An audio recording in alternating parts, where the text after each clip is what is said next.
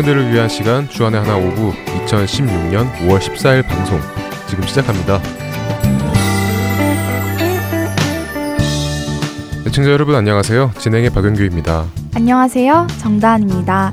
지난 한 주도 굳건한 믿음으로 예수님만 바라보는 여러분 되셨으리라 믿습니다.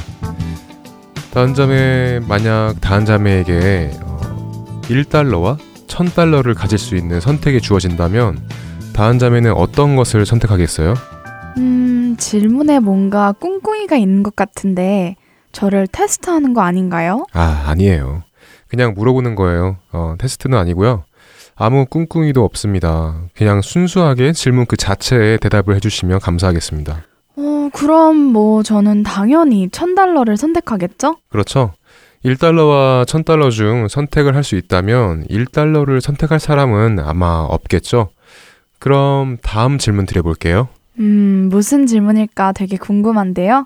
어, 다음 질문은요. 한쪽에는 다한 자매가 무엇이든 다 할 수 있는 천일이 있고요. 그러니까 3년 정도 되겠죠? 다른 한쪽은 하나님께 예배 드릴 수 있는 하루, 딱 one day, 환경과 상황에 방해받지 않고 마음껏 드릴 수 있는 예배 하루라면 어디를 선택하겠어요? 답하기 전에 질문이 있어요. 천일을 선택하면 천일 동안 하나님께 예배를 못 드리는 건가요? 네, 천일을 선택하면 그동안은 모든 것을 다 할 수 있지만 예배는 못 드린다는 조건이 붙는 거죠. 에이, 그런 거라면 저는 천일을 포기하고 하나님께 예배 드릴 수 있는 그 하루를 선택할래요. 확실해요? 예배를 드릴 수 있는 거라면 모르지만 천일 동안 예배를 드리지 못하는 조건이라면 당연히 예배를 드릴 수 있는 그 하루를 선택하겠죠. 어, 모든 것을 다 가질 수 있는 천일보다 하나님께 예배 드리는 그 하루가 더 값지고 소중하다는 것이죠? 당연하죠. 네, 저도 이 질문을 어, 제 스스로에게 해보았는데요. 저도 예배를 드릴 수 없는 천일이라면 하나님께 예배를 드릴 수 있는 그 하루를 선택하겠다는 답을 내놓았습니다. 애청자 여러분들은 어떤 선택을 하고 싶으신가요?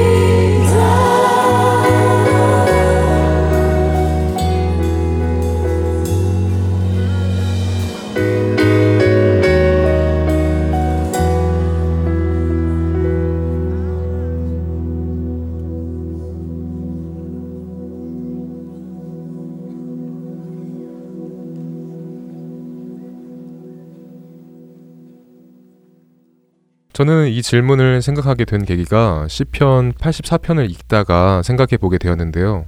시편 84편 10절 말씀을 읽어드리겠습니다.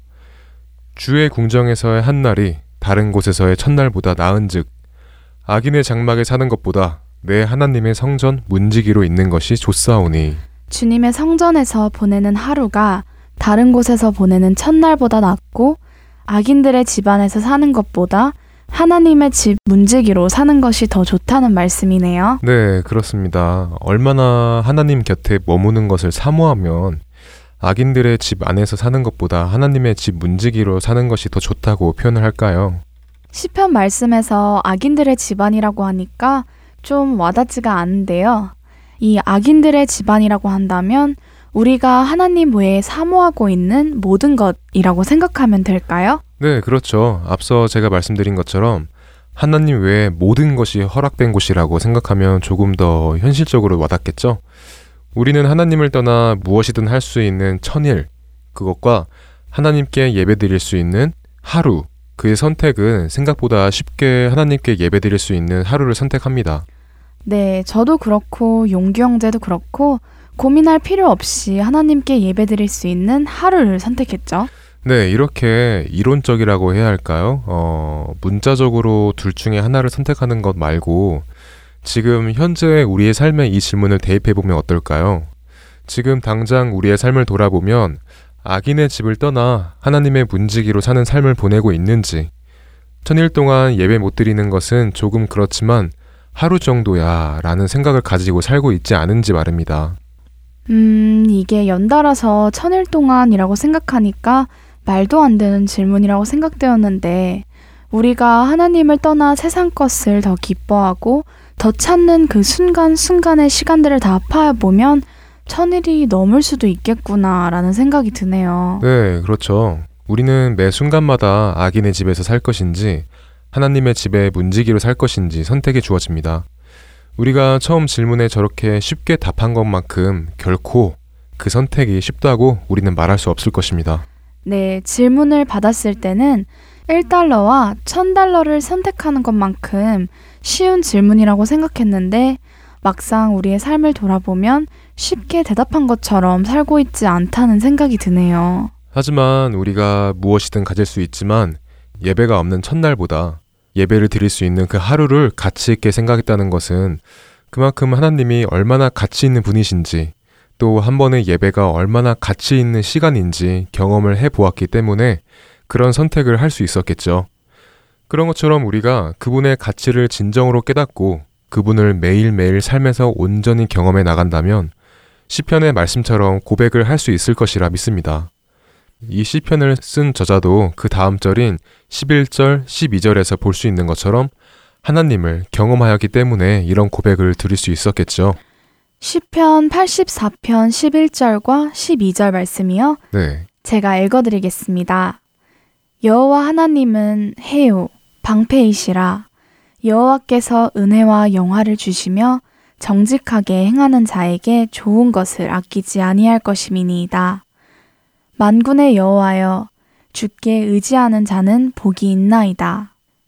만군의 하나님을 의지하면 복이 있다는 것과 하나님은 해와 방패이시고 은혜와 영화를 주시며 정직하게 사는 자에게는 좋은 것을 아끼지 않는 하나님을 경험하였네요.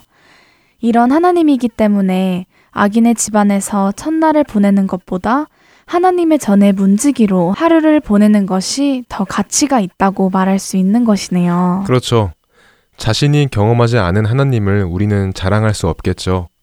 경험을 하였기 때문에 주의 궁정에서의 한 날이 다른 곳에서의 첫날보다 나은즉 악인의 장막에 사는 것보다 내 하나님의 성전 문지기로 있는 것이 좋사오니 라는 고백을 드릴 수 있는 것입니다. 우리는 이 고백이 더 이상 시편의 저자의 고백으로 끝나는 것이 아니라 하나님을 더 경험하여 우리의 고백이 되기를 바랍니다.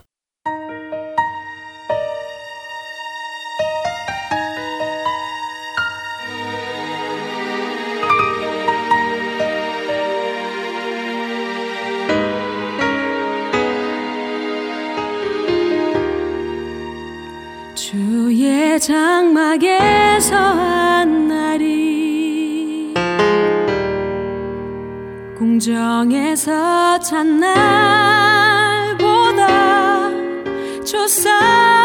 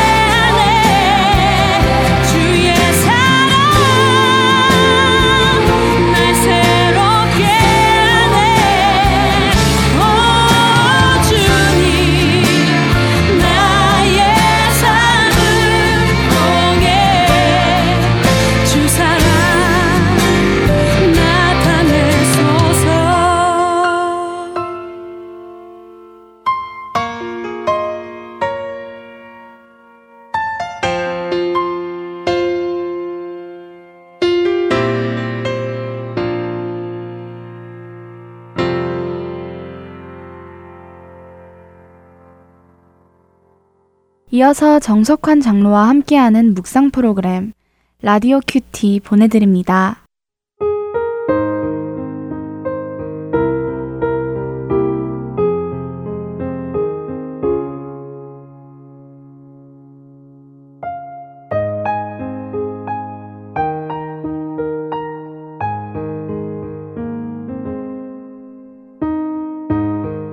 내가 주의 영을 떠나 어디로 가며 주의 앞에서 어디로 피하리이까 내가 하늘에 올라갈지라도 거기 계시며 스올에 내 자리를 펼지라도 거기 계시니이다 내가 새벽 날개를 치며 바다 끝에 가서 거주할지라도 시편 139편 7절에서 9절의 말씀입니다. 북극 해안 지역의 암벽에는 길르마트라는 작은 북극새가 살고 있습니다. 이 새들은 수천 마리가 떼를 지어 살며 비좁은 여건 때문에 암컷들은 배 모양으로 생긴 알들을 좁은 바위턱에다 나란히 긴 줄로 놔 놓습니다. 모든 알이 비슷하게 보이는데도 어미새가 자기가 낳은 알을 확실히 구별해 낼 수 있다는 것은 놀라운 일입니다. 연구한 바에 따르면 어미새는 자기의 알을 아주 잘 알아서 딴 곳으로 옮겨 놓아도 그것을 찾아 원래 있던 곳으로 도로 갖다 놓기까지 한다고 합니다. 어미새는 결코 혼동하지 않습니다. 성경은 하늘에 계신 아버지께서 그분의 자녀 한 사람 한 사람을 친밀하게 알고 계신다고 말하고 있습니다. 그분께서는 당신의 모든 생각과 감정들을 알고 계시며 당신의 모든 행위를 익히 아십니다. 아침부터 저녁까지 당신의 모든 형편의 손수 주의를 기울이십니다. 이러한 영광스러운 현실에 압도되어 시편 기자는 그의 놀라움을 이렇게 표현했습니다.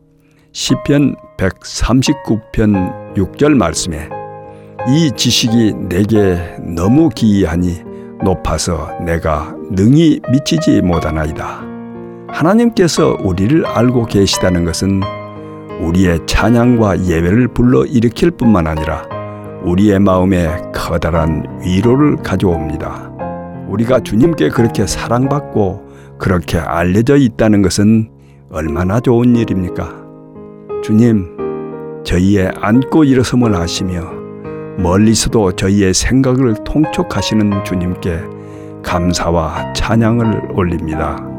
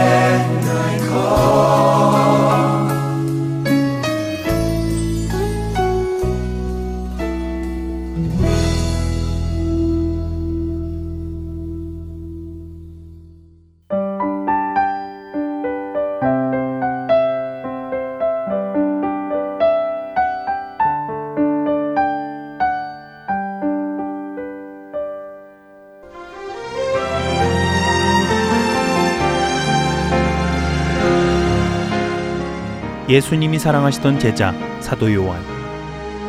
그가 자신의 인생 끝자락에서 다가올 세대를 위해 두루마리 위에 남겨야만 했던 소중한 그 한 가지. 그리스도의 복음.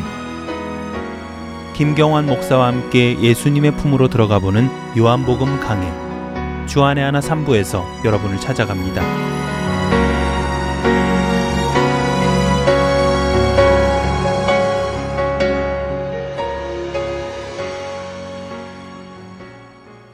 계속해서 성경적 찬양 시즌 2로 이어드립니다.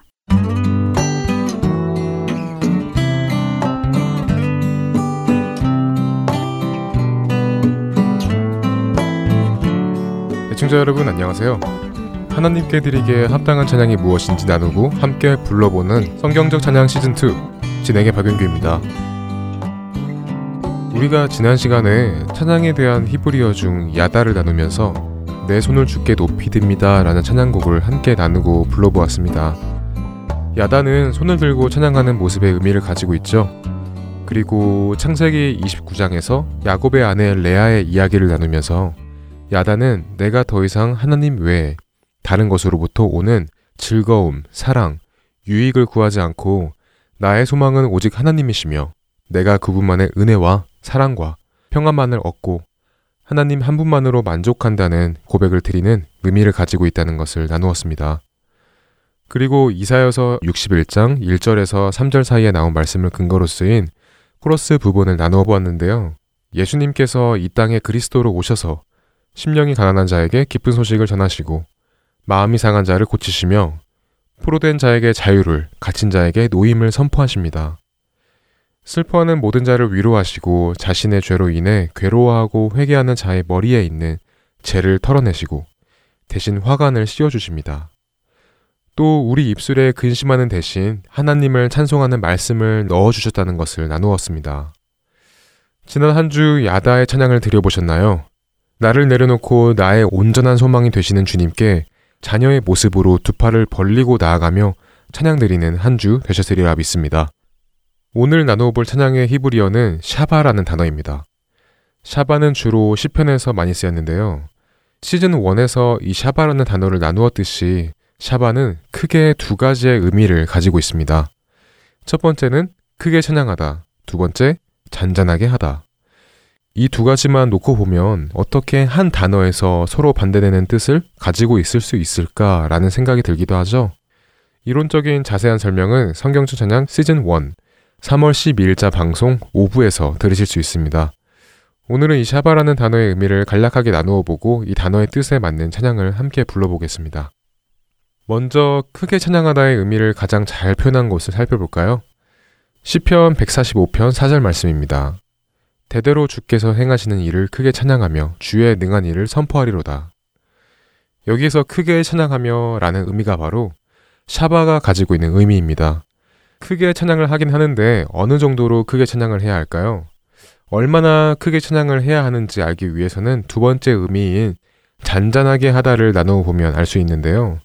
시편 89편 9절 말씀을 살펴보겠습니다. 주께서 바다의 파도를 다스리시며 그 파도가 일어날 때 잔잔하게 하시나이다. 네, 이 시편 말씀에서 잔잔하게 하다가 바로 샤바입니다. 첫 번째 의미였던 큰 소리로 찬양하다와 두 번째 잔잔하게 하다의 의미를 합하해 보면 잔잔해질 만큼 큰 소리로 찬양하다라는 의미가 되겠죠. 무엇이 잠잠해질 만큼 큰 소리로 찬양하라는 뜻일까요? 네, 그렇습니다. 그 바다의 파도가 잠잠해질 정도로 큰 소리로 찬양해야 하는 것입니다. 이렇게 우리의 목소리를 사용하여 큰 목소리로 찬양하는 뜻을 가지고 있지만 있는 힘껏 소리만 꽥꽥 지르며 찬양하는 것은 아닙니다. 우리가 샤바 할 때 그 찬양 속에는 주님의 크심과 권위와 능력을 포함하고 있습니다. 마태복음 4장 39절 말씀 예수께서 깨어 바람을 꾸짖으시며 바다더러 이르시되 잠잠하라 고요하라 하시니 바람이 그치고 아주 잔잔하여지더라 라는 말씀처럼 바람과 파도가 잠잠해질 정도로 우리의 그 샤바 속에는 주님의 크심과 권위와 능력을 포함하고 있어야 합니다. 그때서야 우리의 찬양 속에 거하시는 주님의 그 위대하심과 권위와 능력으로 우리 앞에서 우리를 위협하는 그 파도와 바람과 폭풍을 잠잠케 할 수 있는 것입니다. 폭풍과 바다와 바람도 상대가 안 될 정도로 더 큰 소리로 우리의 전심 전력을 다하여 찬양을 해야겠죠? 그럼 여기에서 우리 함께 찬양을 해보는 시간을 가져볼까 합니다. 오늘 함께 불러볼 찬양은 주 하나님 지으신 모든 세계라는 찬양입니다. 이 찬양을 전심 전력을 다하여 우리 앞에서 날뛰는 모든 것들을 잠잠케 하시는 주님의 그 크심과 권위와 능력에 의지하여 찬양해 보겠습니다.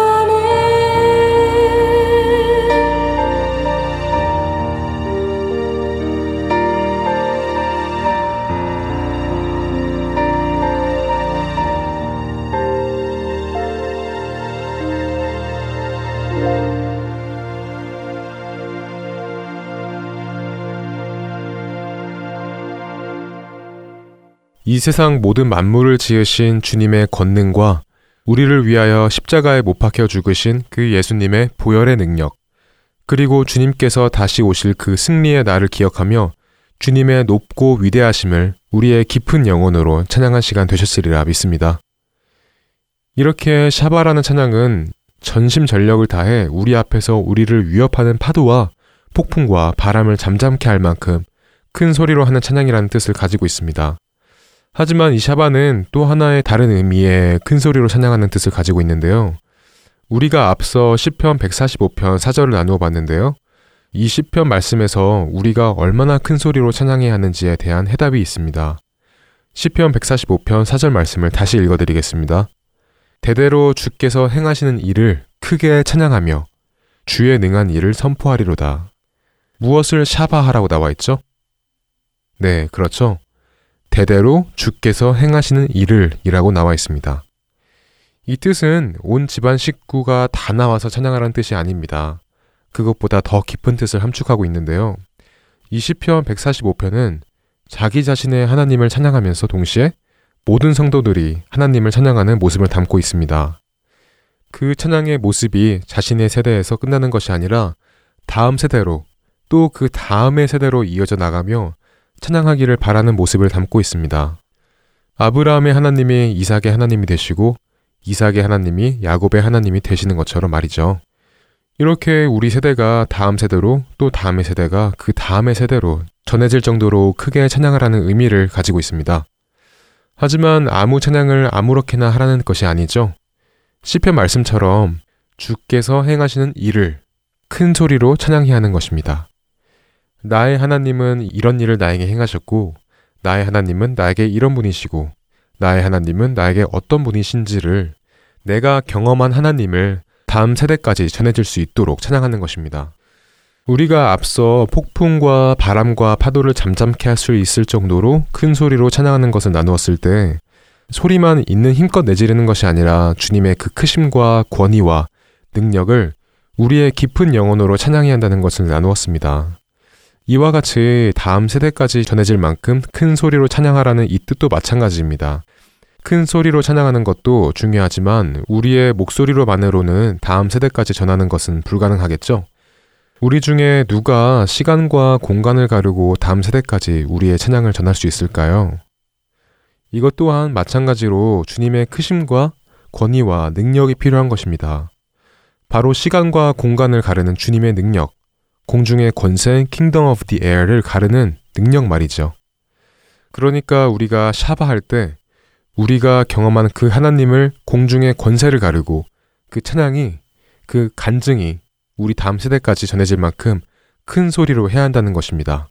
여기에서 세상의 유혹 시험이라는 찬양을 함께 불러보겠습니다.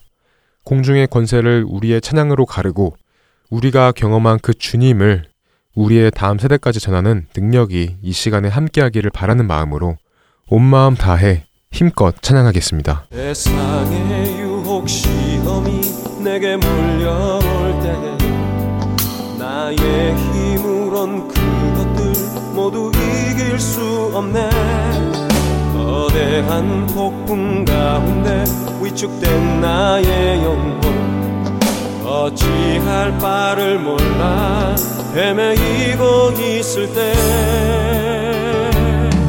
주를 찬양 손을 들고 찬양 전쟁은 나에게 속한 것 아니니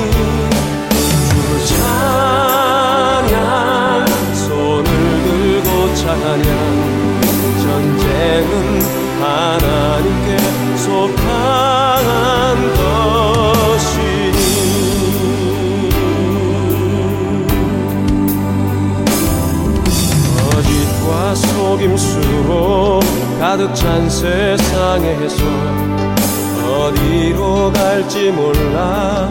머뭇거리고 있네.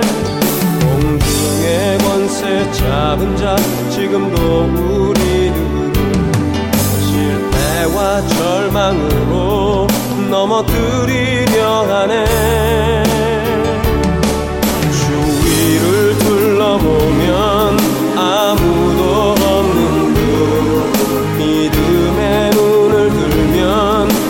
계시는 분 계시네. 지금도 내 안에서 역사하고 계시는 사망과 어둠의 권세 물리치신 예수님.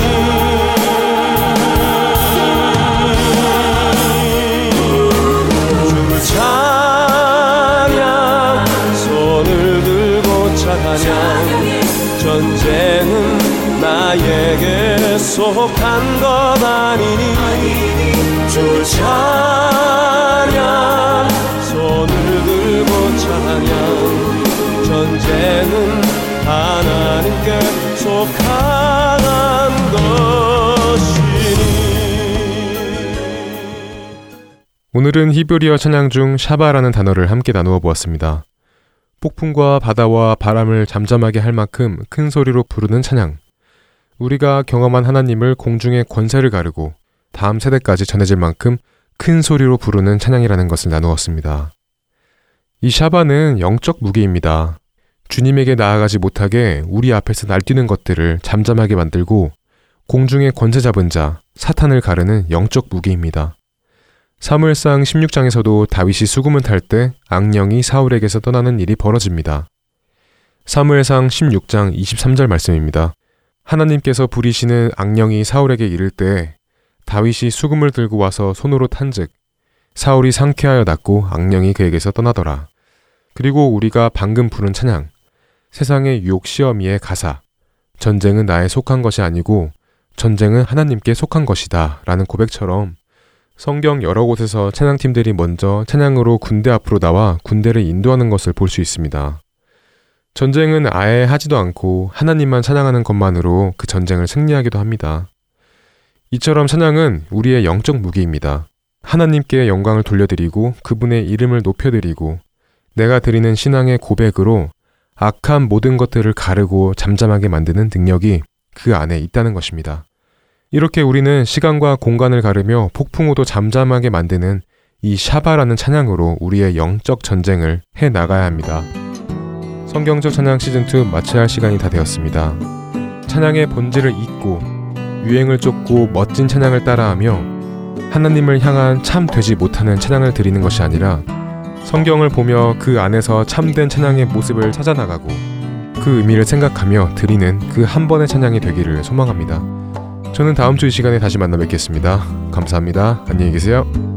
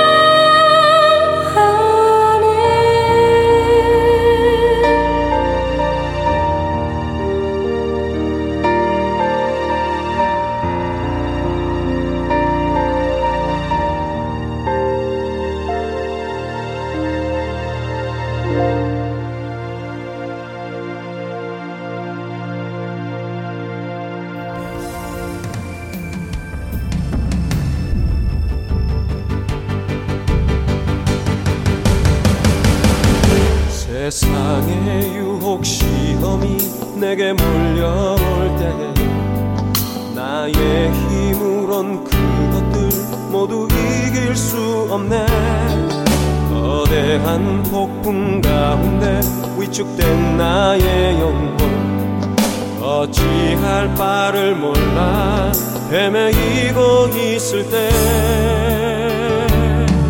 주를 찬양 손을 들고 찬양 전쟁은 나에게 속한 것 아니니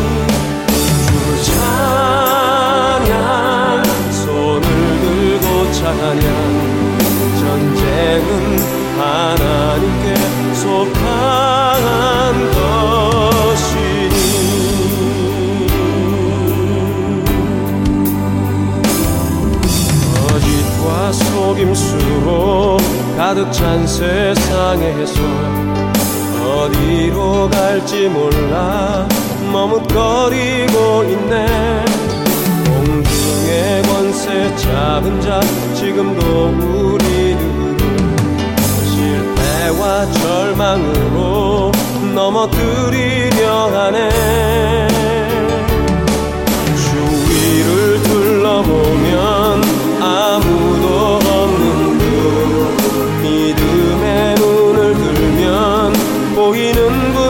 분 계시네 지금도 내 안에서 역사하고 계시는 사망과 어둠의 권세 물리치신 예수님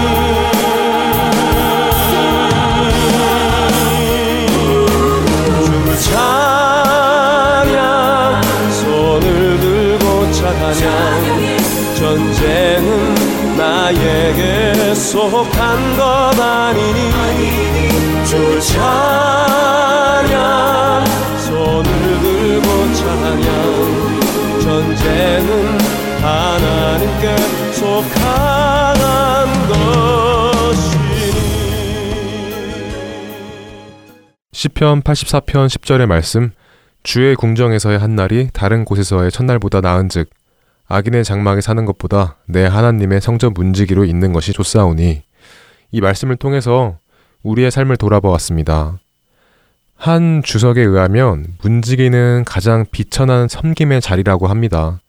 그러므로 악인의 장막에 살면서 얻을 수 있는 어떤 이익보다 내 하나님의 성전에서 가장 비천한 섬김의 임무를 감당하는 것을 나는 더 좋아한다 라는 뜻을 가지고 있다고 합니다.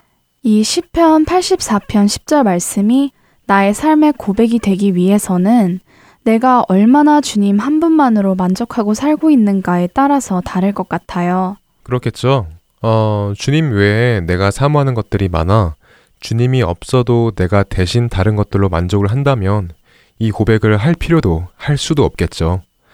그렇기 때문에 이 고백이 우리의 고백이 되기 위해서는 시편 23편 1절 말씀 여호와는 나의 목자시니 내게 부족함이 없으리로다 라는 말씀처럼 주님 한 분만으로 내게 부족함이 없다는 삶의 고백이 먼저 나와야 할 것입니다. 네, 그리고 우리의 선한 목자 되시는 분은 하나님과 동일하신 분, 삼위일체 예수 그리스도입니다. 요한복음 10장 14절 15절 말씀에서 예수님께서는 나는 선한 목자라 나는 내 양을 알고 양도 나를 아는 것이 아버지께서 나를 아시고 내가 아버지를 아는 것 같으니 나는 양을 위하여 목숨을 버리노라 라고 말씀하셨습니다. 아무 가치도 없는 우리를 예수님께서는 예수님의 목숨보다 가치 있게 여겨주셨습니다. 하지만 우리는 그 예수님의 목숨의 가치를 잊고 악인의 장막에 거하고 있는 것이 사실입니다. 우리가 예수님을 아는 것보다 이 세상에 가치 있는 일은 없다는 것을 알면서도 말이죠. 네, 우리가 예수님을 아는 것보다 더 가치 있는 일은 결코 없습니다. 예수님 한 분만이 우리의 전부가 되십니다. 예수님 한 분만으로 만족하며 예수님께서 우리의 선한 목자 되시기에 우리는 부족함이 없음을 고백할 수 있어야 합니다. 우리가 예수님을 온전히 경험한다면 세상이 주는 천번의 쾌락과 즐거움 그리고 만족과 재미보다 예수님으로부터 온 그 한 번의 선한 기쁨과 즐거움과 평안이 비교할 수 없을 정도로 더 행복하고 아름다울 것이라 믿어 의심치 않습니다. 그럴 때 우리는 악인의 장막에서 첫날을 보내는 것보다 주님의 집 문 곁에 서 있기만 해도 그것이 더 좋다는 고백을 할 수 있을 것입니다. 예수님을 온 마음 다하여 온전히 경험하는 우리 모두가 되기를 소망합니다. 그래서 악인의 달콤한 장막에 더 이상 얽매이지 않고 그로부터 자유로워지는 우리가 되어야 하겠습니다. 네. 청년들을 위한 방송 주안의 하나 5부 마칠 시간이 다 되었습니다. 예수님을 온전히 경험하고 예수님 한 분만으로 만족하여 그분의 진정한 가치를 깨닫는 우리 모두가 되기를 기도합니다. 오늘도 예수님 다시 오실 그날만을 간절히 바라보며 저희는 다음 주 이 시간에 다시 만나 뵙겠습니다. 지금까지 구성과 진행의 박영규였습니다. 그리고 정다은이었습니다. 애청자 여러분, 안녕히 계세요. 감사합니다. 안녕히 계세요.